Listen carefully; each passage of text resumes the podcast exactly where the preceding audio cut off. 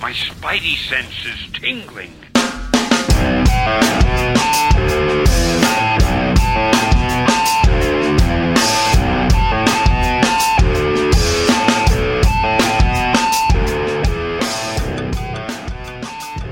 Really big show. He's the host that a mere moments will drop a huge bomb on the listeners. It's a for real bomb, not a fake bomb.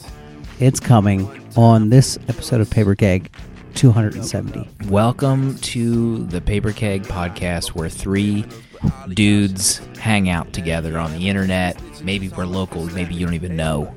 And we talk about comic books, the beloved medium of comic books. This week, from D C Comics, I think, maybe it's Vertigo, I don't know. Shade, The Changing Man.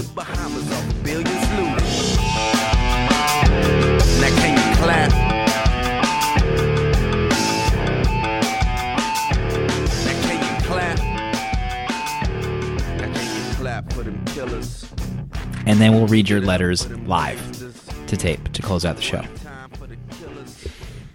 Uh, we've been doing this for a long time. You know, if you're just tuning in, you saw us on some kind of iTunes hot list. Mm-hmm. You're like, what's this show with the fancy branding and design? Snagged it up. On the hot they list. They snagged it up on the podcast app. You know, maybe you use Google Play Music. I don't know. I don't even know how that stuff works on Android. Nobody does. But you're here. I think you need to update to Google Cheesecake oh, two point seven. Look out. He's getting riled up, everybody. He just pulled that one out of his Android joke journal. So that was one of the uh, bullet points of the editor's picks for Apple Editor's podcasts. Jonesy's uh, tech jokes. It's just Jonesy on a toilet recording the audio and then sending that to an Apple feed. Welcome back. Jonesy, who I just mentioned, he uh, he's a writer. So right off the bat, you're checking out a comics podcast. You're like, yes, it's legit. I found the only legit comics podcast in the biz. Granted, he's unpublished. Welcome back, Jonesy Loves Beer. Yeah, as always, that's by choice. You know, I've had multiple, uh, you know, two, three, four, zero opportunities to get published, uh, and I've turned them all down. So, you know, wow. Be it as it may, you know, maybe I just write for me. You know, I write like no one's reading. Mm-hmm. Jonesy had like a smirk on his face, like he nailed that line after he said it. Did I? Yeah. Did I not nail it? You were Is like looking at us with a glint in your huh? eye, like, I nailed it, guys. I'm just waiting for that silent nod confirmation. Dale I'm still is waiting. Gladly giving it to you. Final living host. We used to have a fourth host, mm. but he is dead. God rest his soul. Uh, the final living host. He's the V P of merch. Silver mm. Fox, they call him. He uh, just was showing off this hot new iPhone seven case he just purchased, made out of actual, real hardwood on his phone. Welcome back, V P of Hardwood, Dale underscore A. Trying something new with the old new phone.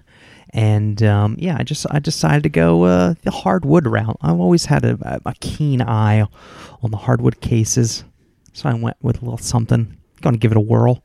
Give it a try. Yeah. Um, you know, who knows how it's going to work out. It uh, doesn't, I can't put the phone face down. So right right up then, you know, it's up Slim's alley, because he would just love the the taut thinness of this case, the the lack of, uh, uh, I want to say uh, overall additional, you know, uh, uh, shape to it. But yeah. I, I can't put it face down. I mean, so we're going to see. What do you, what do you mean you can't put it face down? Is there a ridge, or there's no ridge? There's yeah, like the oh yeah, the, that's the, the only way to go.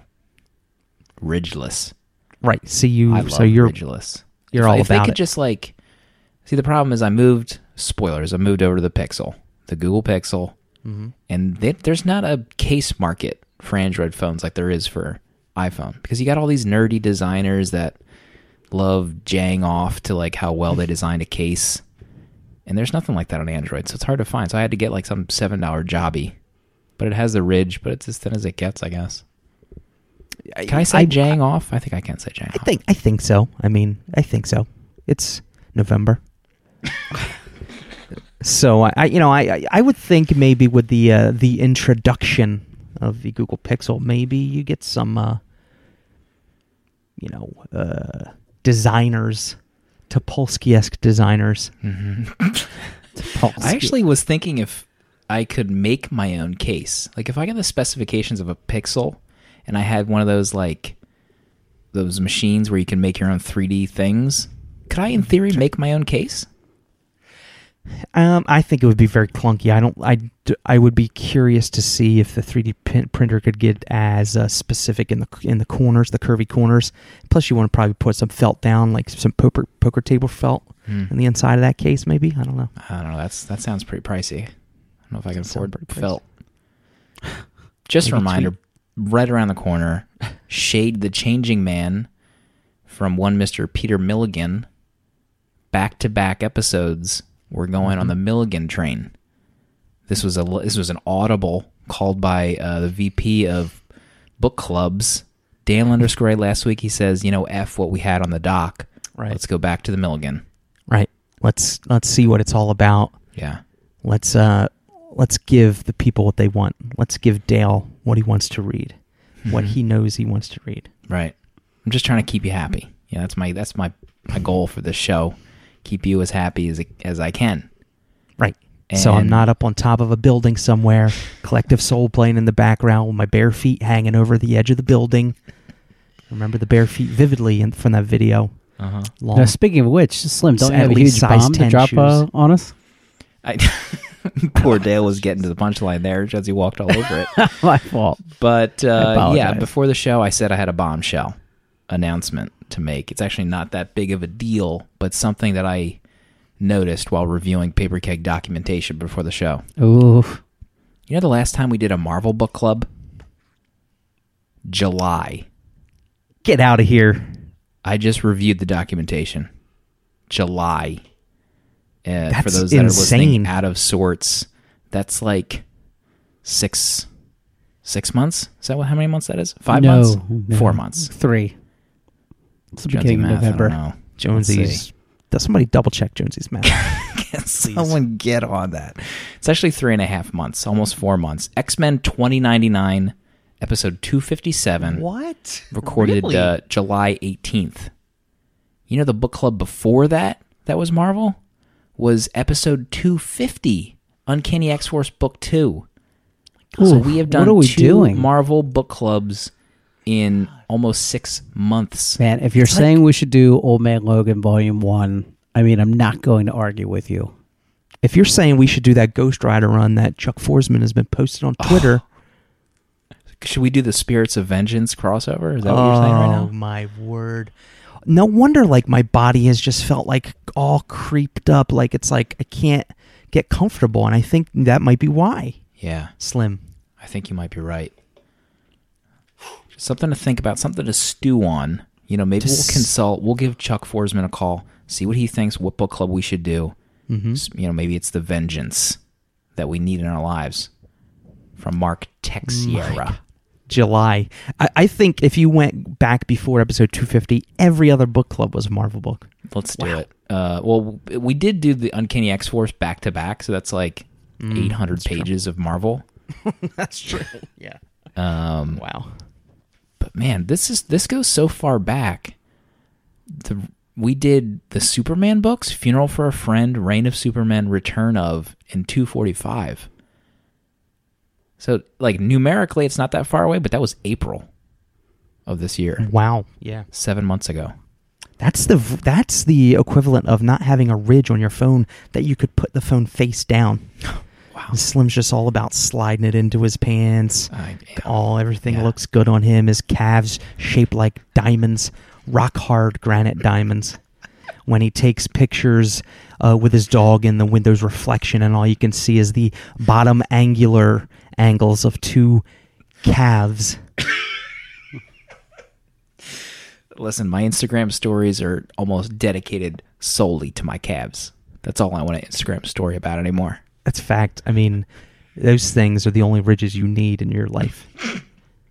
Should we get into the uh, book club this week? One, Shade, The Changing Man. Uh, from... I think um, on the... I, you you were saying something in the intro, Slim, and I didn't want to step all over your intro. Yeah, I try to I try to shy away from that. But the uh, the what is it? The flags, the letterhead, the flagship, the flagstaff. Anyway, Shade the Changing Man originally came out on D C, in D C Comics, and then I think it moved over to Vertigo. Oh, really? Hmm. Interesting. Yeah. Anyway, yeah. The more you know. Yeah. Mm-hmm. Mm-hmm. Jonesy, do you want to walk us through uh, Shade, The Changing Man, Volume yes. one, The American Scream?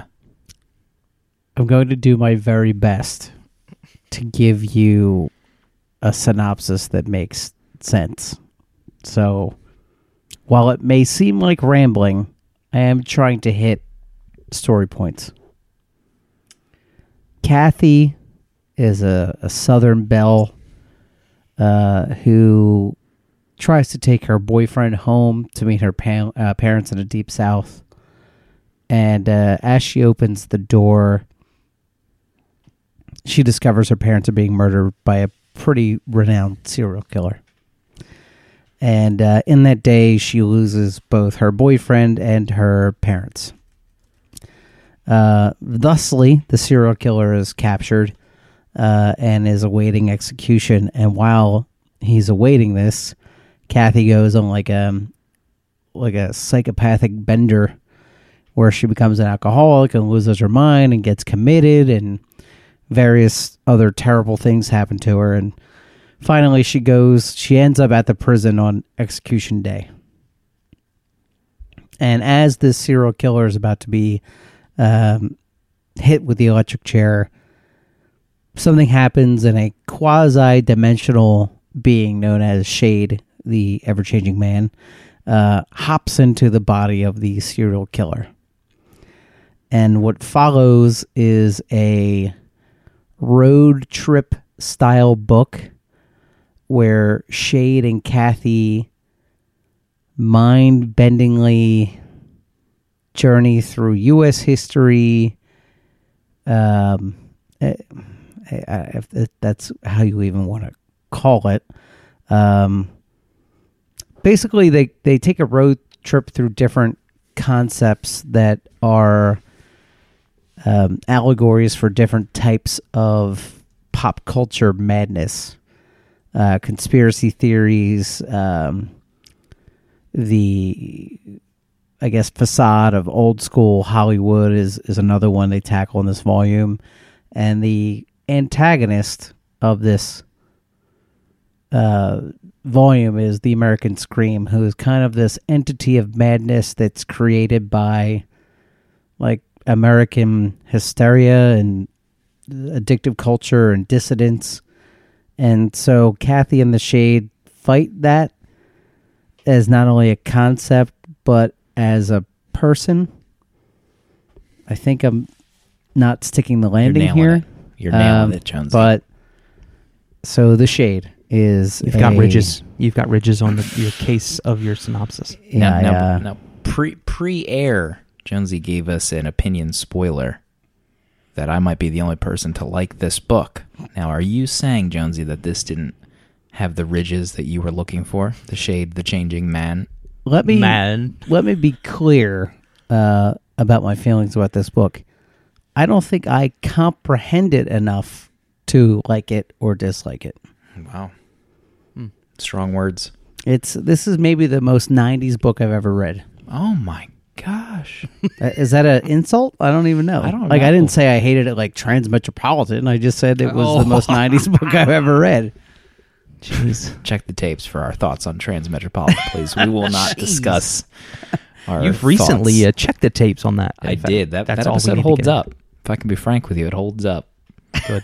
Go I'll back and check the uh, tapes. All I'm going to say about that. It's garbage. Shade, the Changing Man, who we haven't even mentioned it yet, but drawn by a young Chris Bachalo. Mm-hmm. Yeah. From Generation X. Uh, um, Spider-Man, Shed, Doctor Strange now. Mm-hmm. Let me let me just say this about Shade, the Changing Man. Loved it. What? I loved it. Shocker. And it, there's the main thing that uh, connected with me felt very Sandman-ish right off the bat. This felt like a Neil Gaiman sub-series. I disagree. Neil Gaiman. Um, That's your feelings. I can't disagree with your opinion, I guess. Thank you. I appreciate that. And the art is very un-Chris Bachalo as present, obviously. It was a long time ago. But it reminded me of Stephen Bissett and John Toddleben of Saga, mm. The Swamp Thing, and Miracle Man. Mm-hmm. So it was kind of getting me from two different angles where I where I enjoyed it. Yeah, uh, the art, you're right. It was very unlike anything we're used to nowadays from Chris Bachalo, Bachalo, um, but it's kind of rooted in in a more mainstream style, but it's good. It's so good. But the the first episode grabbed me, and I did get, you know, great Sandman vibes from it. I thought, I was like, this is another one that I've totally looked past because I didn't think my mind was prepared for it. But as soon as um, the first du- double-size issue ended and the rest began, this delved deep into the the nine the comic that I've always stereotyped the Sandman to be. It got real wacky, real fast for me, and I had a lot of trouble keeping up until that J F K arc was over. I was able to kind of bounce back for the American horror movie horror double arc. Um, but I don't know if it brought if it would have brought me back to a place where I needed to read more. Wow. Uh, um, the St- I really stunning. liked I really liked the the concept, and I really I was surprised I was able to follow issues five and six because two, three, and four were just so wild for me. I couldn't understand a thing that was going on. I feel, Dale, that in order to get this story, like I need to be cross-legged in like a buffalo skin teepee sweat lodge, like sharing peyote with like a Native American trickster god.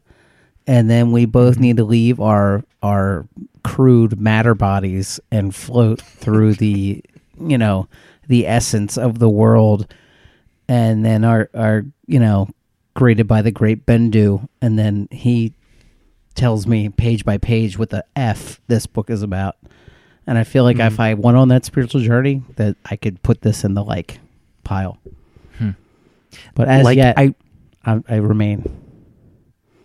I really liked where episode two was going, where I, I kind of started to pinpoint what Shade kind of gravitated towards. Like he fi- like like pockets of madness that are so strong in, in the world, Shade sort of gravitates to, and I guess it's his job to fix. And so there was a man obsessed with the assassination of J F K. And it really started going down a path that I really, really liked. I liked um, how Milligan was able to like pace the obsession to where it was a it was almost like an insane level of obsession that this guy was breaching upon. But then it started going places that I couldn't keep up with. The big head, the J F K head, and I feel like an idiot like admitting this, like I should be able to get it, but unfortunately I just couldn't. I mean, I didn't understand some of the parts either, but I still enjoyed the mushroom-esque journey. Oh yeah, through like, the Shade, uh, the Changing Man. And I mean, the the first issue was like right out of the Sandman. Yeah, Alan Moore Gaiman handbook. The girl, yeah. uh. He zones in on a girl who's having like drug problems. She's going crazy. And then you find out why she went crazy, because she took her her African American boyfriend to the South to meet her parents, and it's just written so well that she, you know, she, she's discussing the the journey they're making. She's like, we're half a day late, but it doesn't matter. Just the way he wrote that discussion, like, over and over again, and she repeats it, and it's just in your head that mm-hmm. she keeps repeating it every few sentences. They make love because that's why they're late in the fields. They get there, and then there's a whole page of her holding the door open oh, to her parents' God, that, house. That could be the best page and, in what we've read. It's oh amazing. My God, it was amazing. So the parents brutally murdered, and because someone made a delivery and and he went in and slaughtered them. So now her, her, like, then the boyfriend shows up, and this this this issue is so dark, unbelievably dark. The boyfriend shows up, the black boyfriend, starts tackling the guy who did the murder, protects his girlfriend. Cops show up, shoot the black boyfriend in the head, he's dead. And the cops are like, you okay, ma'am? Like, you just yeah. shot the guy who was trying to help. It's it like, you, you see the scene unfold, and you're like shell-shocked. Literally mm-hmm. shell-shocked that this has happened. I felt like and, I was going mad. And then she be, throws in the woman. fact that, like, uh, Robbie's parents blame her because she was so selfish. She just wanted to show off. Uh, she wanted to be cool. She wanted to be cool, yeah, and and show the South that uh, she was past all that, even though, you know, the South was not...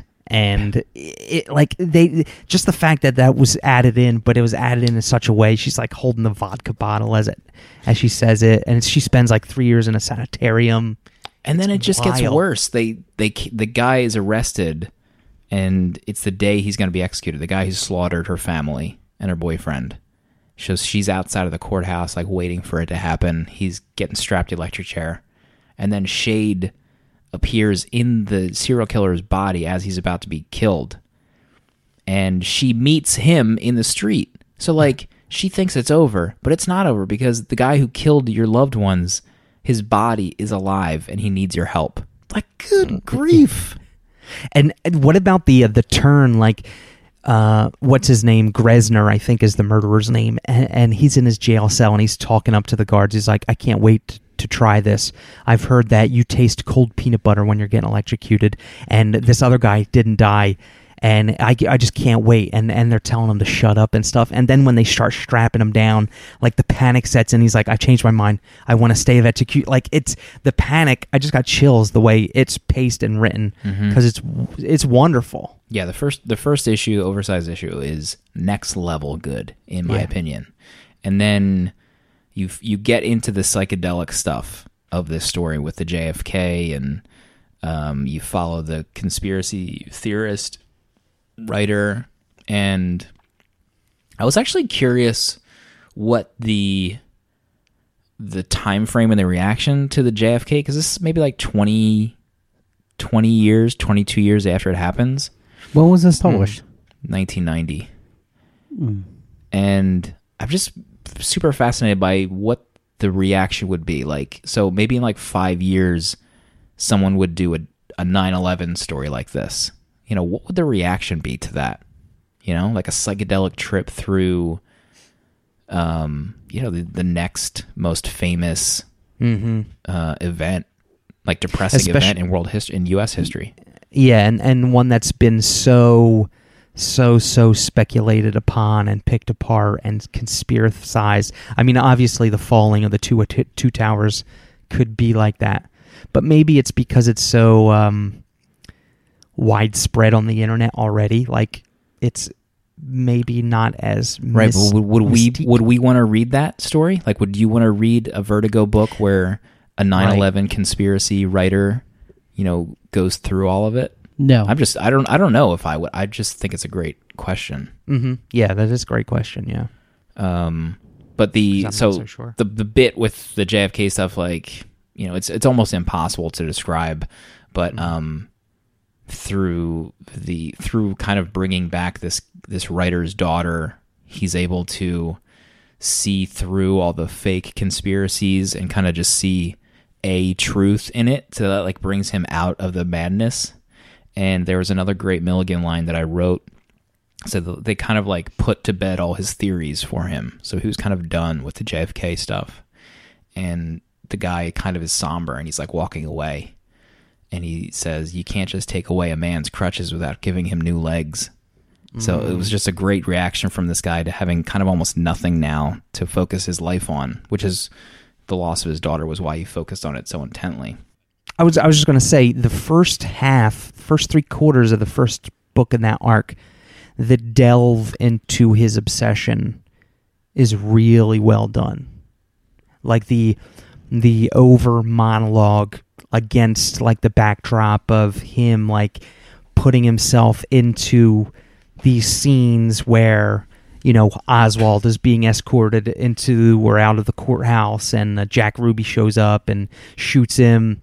Like the pacing and the and the storytelling in there is really great. It just gets too too hard to follow from at a certain point. Yeah, the, it it's almost like on purpose, in my opinion, when the J F K is saved by this guy. Like he eventually kind of almost time travels and is able to save J F K, and he hangs out with him.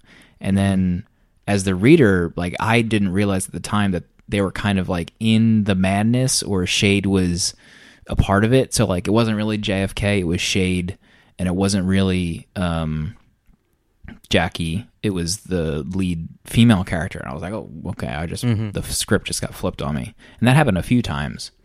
But so I thought it was interesting. So let me let me ask a follow-up question then. So they were they they go into localized madness, right? Does that make sense? Mm-hmm. The and um they did not create a parallel timeline where J F K survives, because it's referenced like in the next volume, the Hollywood volume, mass hallucination in Dallas, J F K lives. Like they read it on a newspaper. I mean, I don't so, know if it created an alternate timeline if it didn't just create mass hallucinations for people that were nearby in the town. Like the people might have believed that J F K was still alive, but I don't think it created like another timeline where it was true. All right, so there is, is no interpretation. Like that future that was all in the in the, the guy's head. The conspiracy theorist. I would say head. It's all in the madness quote. Yeah. Got it. And um yeah, and then it gets even weirder in the Hollywood story, which I thought was great. Where mm-hmm. the, the that that arc opens with them filming a movie. The move, the title of the movie escapes me, but it was really funny. I can't. Do you remember what it was like? Was it Hollywood Kills as opposed to Hollywood Hills? I don't remember. But they're filming kind of like this cheesy movie, and there's like five lead characters, and the madness ends up creeping into the filming of this movie, where the director is watching the reels at the end of the night and can see stuff that he never filmed, but it's like footage of all the actors' dark pasts, which felt like such a Sandman, Alan Moore mm-hmm. thing. Like that's just the first thing I thought of. It was I thought it was great, mm-hmm. um, but then that one takes an even weirder psychotropic turn where all the scenes that you're seeing on the page, they almost like pull it back and then reveal a new set of characters that are watching what you just watched, and it's a movie. And right. That happens like thirty times. It was yeah, so crazy. Yeah, it does. And at this point, uh, Shade the Changing Man is full-on Jimmy McElroy with his feathered hair and his... Uh, I mean, he's, he's a pair of ice skates away from uh, doing doubles with Will Ferrell. But... But at the time, he was just a god in yeah. that outfit. But the... That arc is a little easier to follow, and it's pretty horrific. He, he I think when Shade slash Milligan's use of the madness gets a little too generalized, and they just start like, it's almost like he just starts plugging in terms, like almost like a Warren Ellis-y kind of, but more on a, a psychedelic instead of science fiction kind of uh, methodology of just plugging in like psychedelic terms. The Warren Ellis uh, word generator? yeah, yeah, exactly. Like Milligan like taps into that, but changes the drop down from sci-fi to psychedelic. And then he's got like, and then Shade's just like, oh, it's the madness of the the soul forge in my heart. It's the sewing machine that my the madness. It's like yeah. really generalized, and but I, I like. I wouldn't be able to think of another way to tell the story I wanted to tell without using, I guess, sentences like that. But it's still like uh, a little too something, mm-hmm. a little too something. I did, I, uh, I did think it was perp- uh, perplexing that the sh- Shade tells Kathy, "Hey, uh, my body is still in the meta, but it's wearing a madness vest." You know, so duh, and I'm psychically projecting myself from the meta, but I'm still wearing this vest, which is why the madness follows me. Like that, mm. uh, I mean, now Slim, I know you liked it, but do you feel like maybe it's being pur- purposely confusing as a motif rather than you know, like needlessly confusing? Mm-hmm. But that's, right, that's a good way of putting but it's, it. It's that's trying to be chic in the fact that it's confusing. I don't know, because I have had like your reaction to like ninety percent of the recent Warren Ellis stuff that I've read. Like I, so I've been able to not see through the sheen of cleverness, as it were. But for whatever reason, I didn't get that sheen in this book. And I don't know if it's because it wasn't as, in my interpretation, like in my face. And like it was like... The Shade only ever really said the kind of funky psychedelic stuff maybe like once every three pages. So maybe I was like okay with it. Um, but I, I totally get what you're saying, and I've seen it in tons of other books. But for whatever mm-hmm. reason, it just didn't hit me as much. Or maybe I was drawn in by the Swamp Thing-esque art and the Sandman-esque writing that I didn't I didn't see it. I was seeing something else. Um, so I don't know. That's a good analysis, Jonesy, because that's almost like, you know, you don't want to put words in people's mouth or, or thoughts or what they're thinking, but it's like almost like uh, Milligan's like, I'm going to turn these people on their heads when they just read whatever the heck I'm going to, I'm really going to trip them out because they're so used to uh, whatever, Youngblood and Wildcats and Vengeance, Spirits of Vengeance, that they're just not, they're not even going to know what's coming at them right now. Like, I feel like there was... maybe like a handful of words written on a scrap of paper and then like root around in a baseball cap. And it was literally, it's because I'm connected to my madness vest. Okay, vest. It, it, but he's it could have been... His, he's shaking the baseball hat. It could have been like effing caterpillar. Like there was no rhyme or reason as to why. Mm-hmm.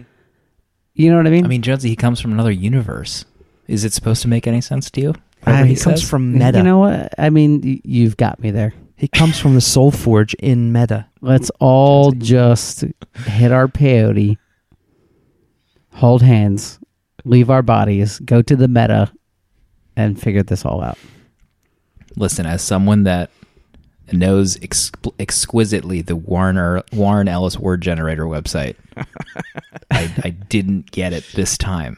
You right. know, okay. maybe I That's was good. maybe I had rose-colored glasses, supreme mm-hmm. rose.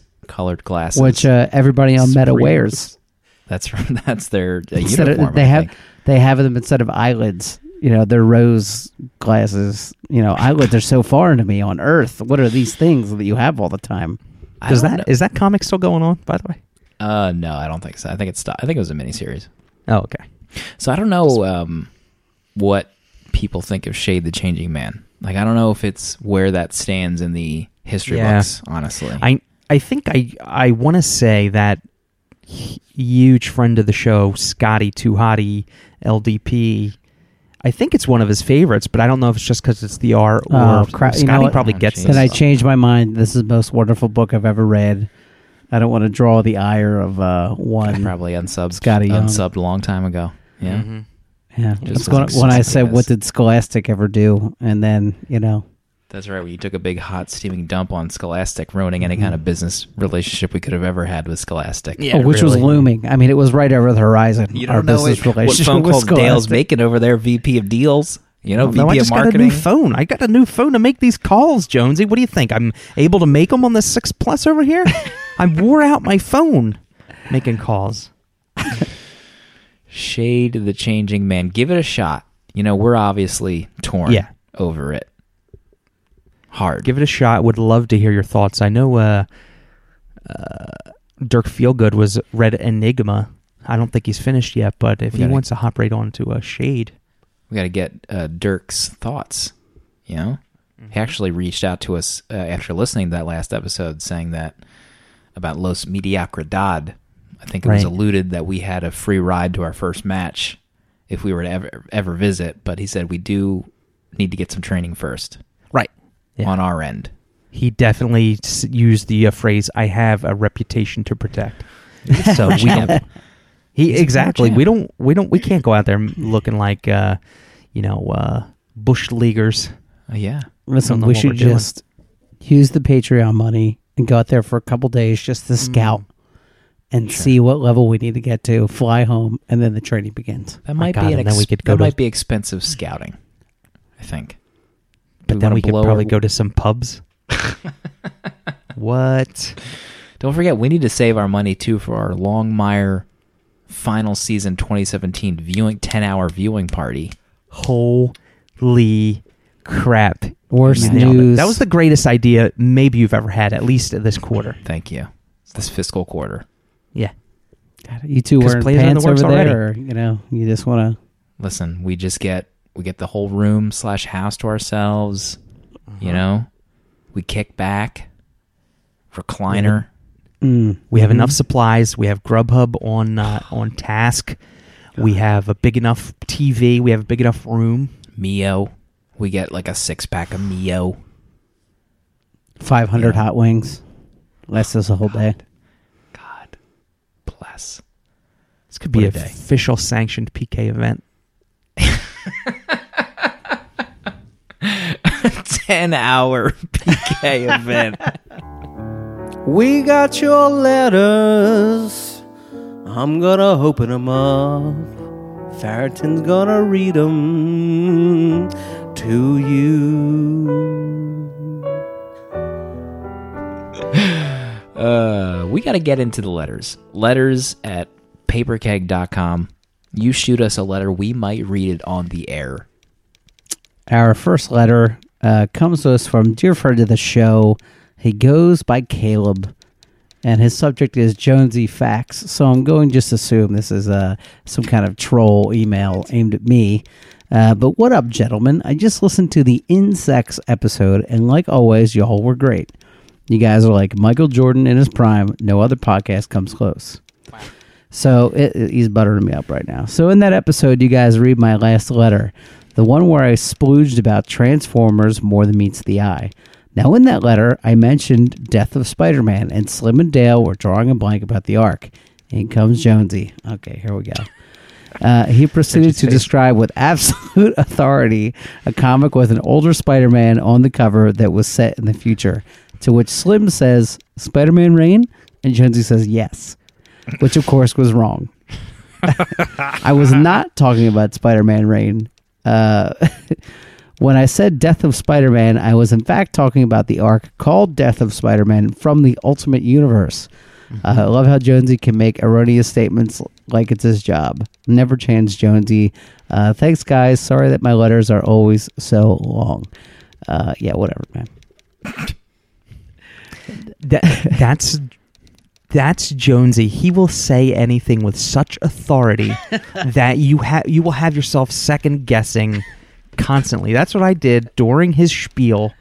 Then, when I when I suspected it might be Death of Ultimate Spider-Man, but the way he speaks, he speaks so well. Like this, it's amazing. It's, it's an offshoot of what I've called Jonesy math over the years, where right. Jonesy can just say a number to any equation with such confidence.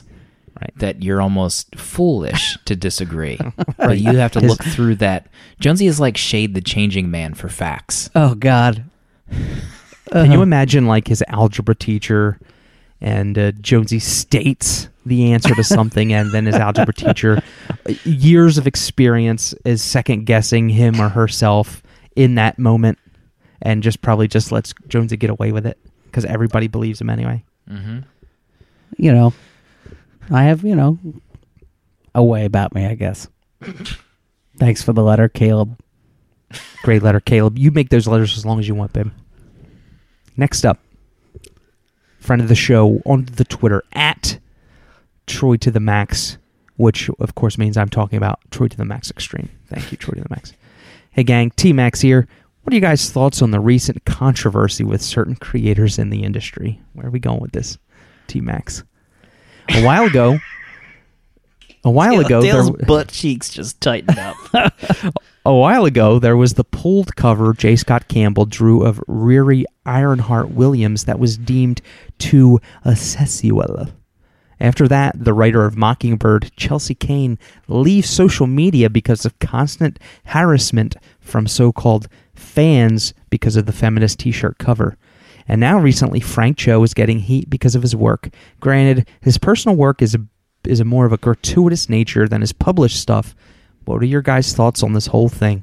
Mm. I didn't come here to stir the pot or anything. Sure. I, just come, I just see a lot of this happening and believe it's all ridiculous and it's even happening in the first place. Anyway, keep up the good work and see you on the Slacks and tweets. At Troy to the Max. I don't know. I mean, should we just edit this whole question out of the show? So then we have that power. I, we do have the power, but I don't know if we should. I think, I think what's, I tr- like in the previous years, I've tried to like leave the comics industry news segment, but I feel like I've been drawn back in because it's, it's I think it is important. Like J. Scott Campbell did that cover of the fifteen year old showing like the midriff, and it wasn't a very good cover.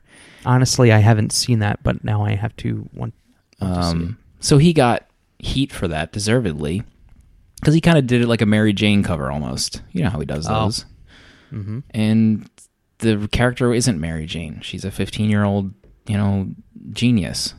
And so he got some strong negativity from women about it and men as well. And he didn't, he wasn't expecting it. So he was like really shocked. And eventually today he put out a new cover, unofficial, and it's fantastic.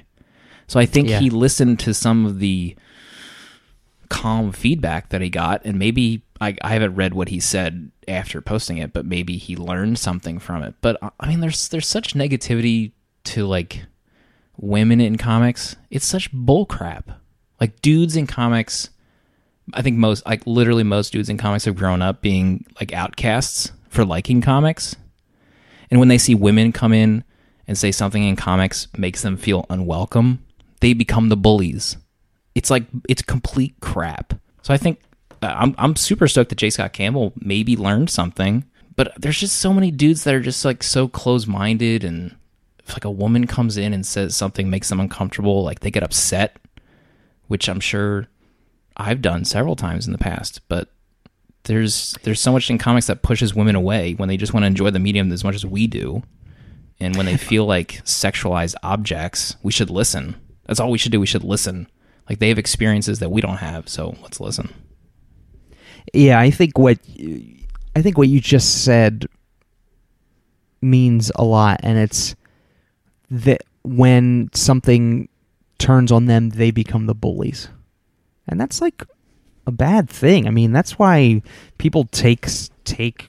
shelter in comics. That's why people take solace in what they read, because they don't they're you know they don't want to be bullied or whatever. And then people, you know, guys might turn tail and become that same exact thing. They just don't realize it's uh you know because it's towards a woman or towards somebody else that that's not in their sphere of influence or or their social circles, that mm-hmm. they're invincible, that they're not hurting real people, or they're not affecting yeah, like, maybe, like real like, people. Yeah, like I'm assuming like J. Scott Campbell maybe is just in like a vacuum where all these dudes love his art, and he's never gotten constructive criticism on why some of his art might be harmful to women.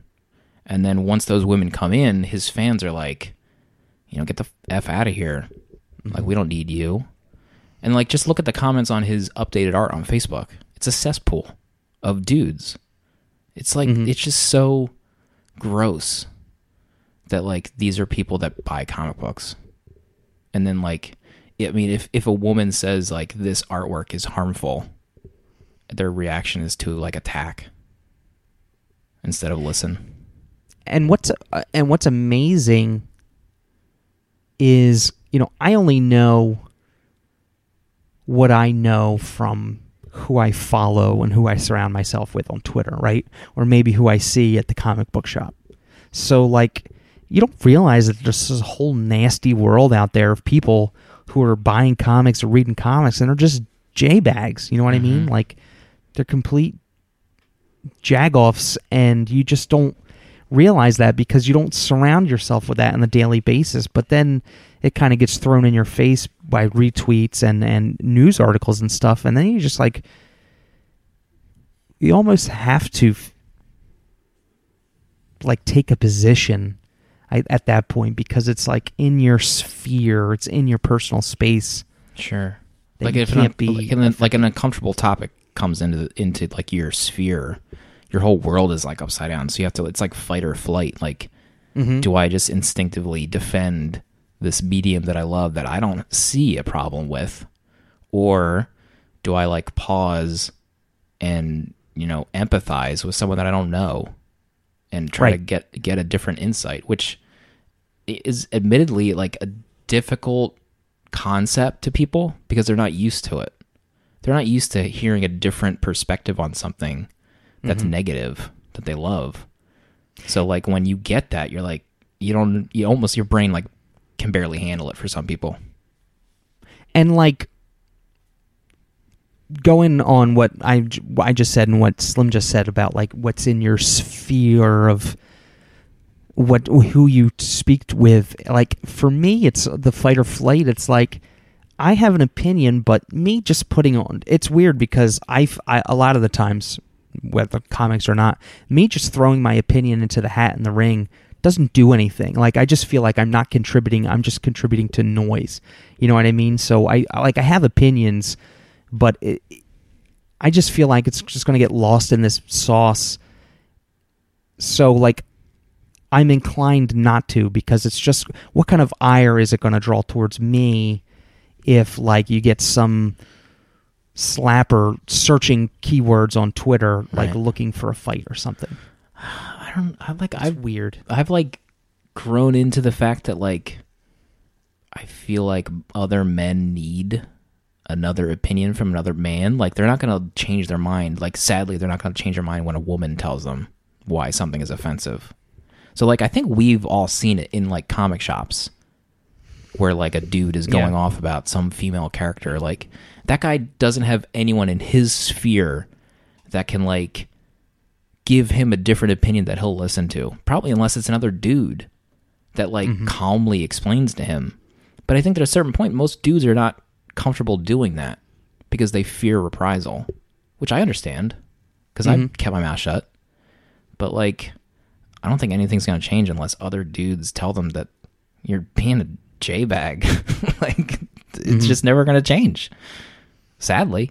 It's it's crazy. We just want to we just want to love the stuff we love, but uh, you know, as um as people get more and more outlets to uh, speak their very opinionated mind, everything is going to be clouded with it, unless you were just not online. If you're not that kind of online person, maybe you won't, maybe you still just hit the shop weekly and uh you know, you're in there for ten minutes and you don't run interference, you don't see or hear anything, right? Like, maybe you can be in your own little world, but other than that, everything you love is going to be criticized and stuff, especially because, you know, if I got into uh, I don't know, making phone cases or woodworking, I would start following things like that on Twitter, and then you would all of a sudden, you would start to see the hate and the criticisms uh, surrounding that, and you just, like, eventually you just want to disassociate yourself with any of that because you're just like, it's like pooping on the stuff that you want to love. But mm-hmm.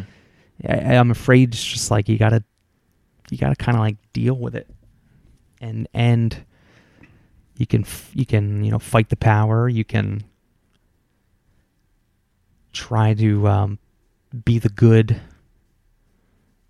Don't be Billy Bush. Yeah. I need that t-shirt made. Yeah. Don't be the Billy Bush. Troy to the max extreme.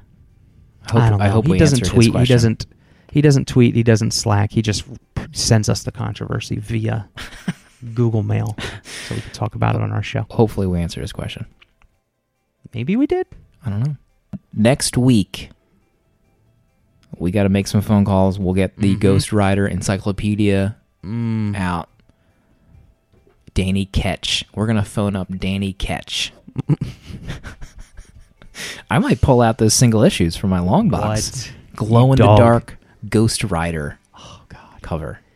I can remember going to the Vineland U S L flea market back when they just had card sets for anything and having the glow-in-the-dark Ghost Rider card set. Mm. There was at least one set. I don't know if there were more than one, but it, yeah.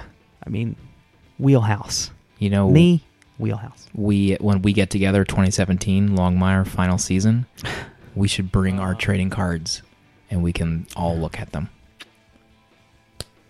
God darn it. I, I mean, yeah. Yeah. Set it up. Yeah. Yeah. Set it up, Jonesy. Set it up. Jonesy. I'm there. Is that if that if that's the one I get to organize, then set it up. It'll be to the uh, organized to the tilt. Slim, if that if it's at your house, I feel bad because at that point he will have driven his new old Bronco cross country to drive up on your lawn and park it mm-hmm. just for the meetup. Because, you know, it won't have, like, power brakes. Jones, you have to brake at the edge of Easton Road. Nothing wrong with drum brakes. Had them for years. and, and then maybe yeah. he'll have braked thirty houses down onto my lawn. right, right. You know, I think power, if I get a, power a, steering, Jones, if I get a mid nineties, if I get a mid nineties Bronco, I did, I do think they came equipped with disc brakes. It's only only one way to find out, Jonesy. Mm-hmm. I'm thinking a nice ninety-five Eddie Bauer. thirty fifty-one Cleveland under the hood, although it might be a Windsor. I'm not that well What's educated yet. What's the status yet. of uh, getting the okay for this vehicle from your significant other? zero point zero percent approval oh at gosh. this point. But we're talking about a year from now. We will see everybody next week. Love you. Maybe.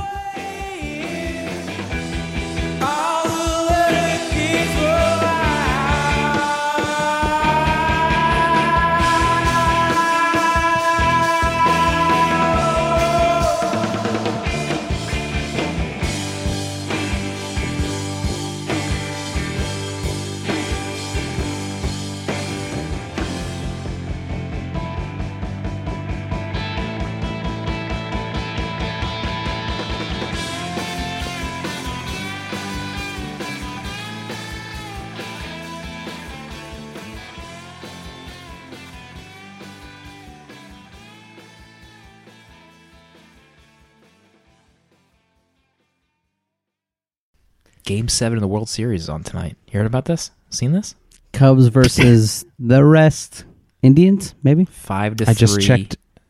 Cubs. Five to three, yeah. I just checked the uh, score. I was, if I the Cubs win tonight, that's on Chicago will burn to the ground. I might have to go downstairs and watch the end of this game. It's really? It's history if the Cubs win. Yeah. It's what, uh, over one hundred years since their club won the championship? Is that right? two hundred eight years? two hundred, two hundred fifty years. You said it with such confidence, you piece of ass. He must be right. I if mean, he must be absolutely the, right. The, the friends of the show know how often Jonesy referred to himself as a piece of ass. It's almost constant. Google Hangouts, iMessage. I just assume every time I say anything and there's not like a semi-immediate response that you guys are in a separate window talking about Sometimes I have to say it first, out. just to head you off. To save mm-hmm. time. My favorite at uh, Q three sixteen was when uh, we would obviously talk about Jonesy, and then Jonesy would disparage himself by saying idiot, F, and then he would say the F word. Like, so the F would supposed to replace the F word, but he just says idiot, F, F word. Jonesy, you idiot, F, F word.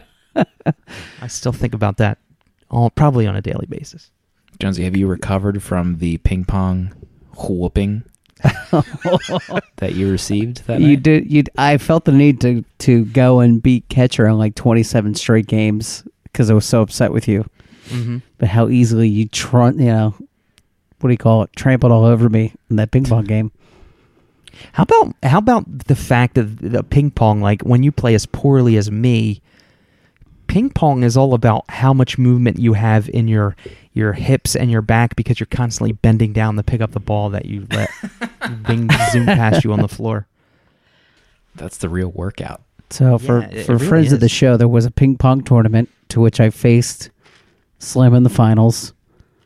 And then uh, once it was his turn to serve, he just dismantled me. Like just got in my head, took me, you know, just took me apart. And I don't think I scored a point after you started to serve. Well, your confidence was sky high before that because you yeah. were you revealed yourself to the world that you could play ping pong.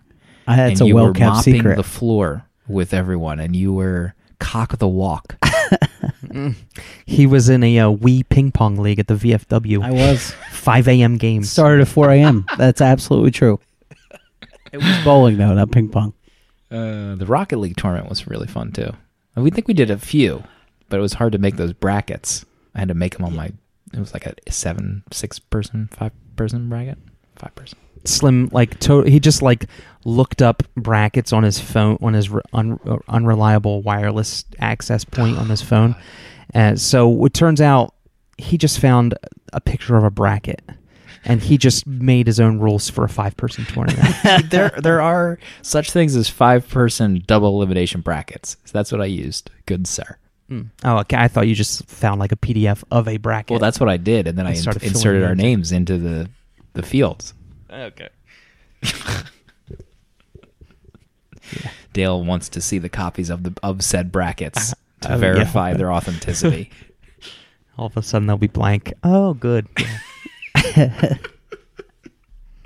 There's no other names on it. It's just my name in one bracket just advancing to the finals. Right. Mission accomplished. Nobody questioning it because we're all distracted between two different tournaments. Uh, yeah, yeah. That, that makes sense. Seems like it. Have another beer. What it's a, a time. Q three seventeen, can't wait. Oh, God, I can't wait. Maybe I'll have my Bronco by then. We all have we all started laying the groundwork because uh, getting away again next year could be more difficult. I haven't laid any groundwork. Yeah, you obviously you have already been basically told no on Twitter in front of Scotty Young, so you have a lot of headway to clear. Oh, that's right. I forgot that we added him into the chain. Yeah, we'll see. We'll if see if, if there is out. a Q three seventeen, there needs to be a Q two seventeen for my my marriage. Agreed. The women folk, the lady Agreed. folk, either the lady folk or me and her go somewhere for an extended weekend. Mm-hmm. Agreed. Get that on the books too. Get it on the books. Paper cake books. I Punch am a it. man, and you are lake kind.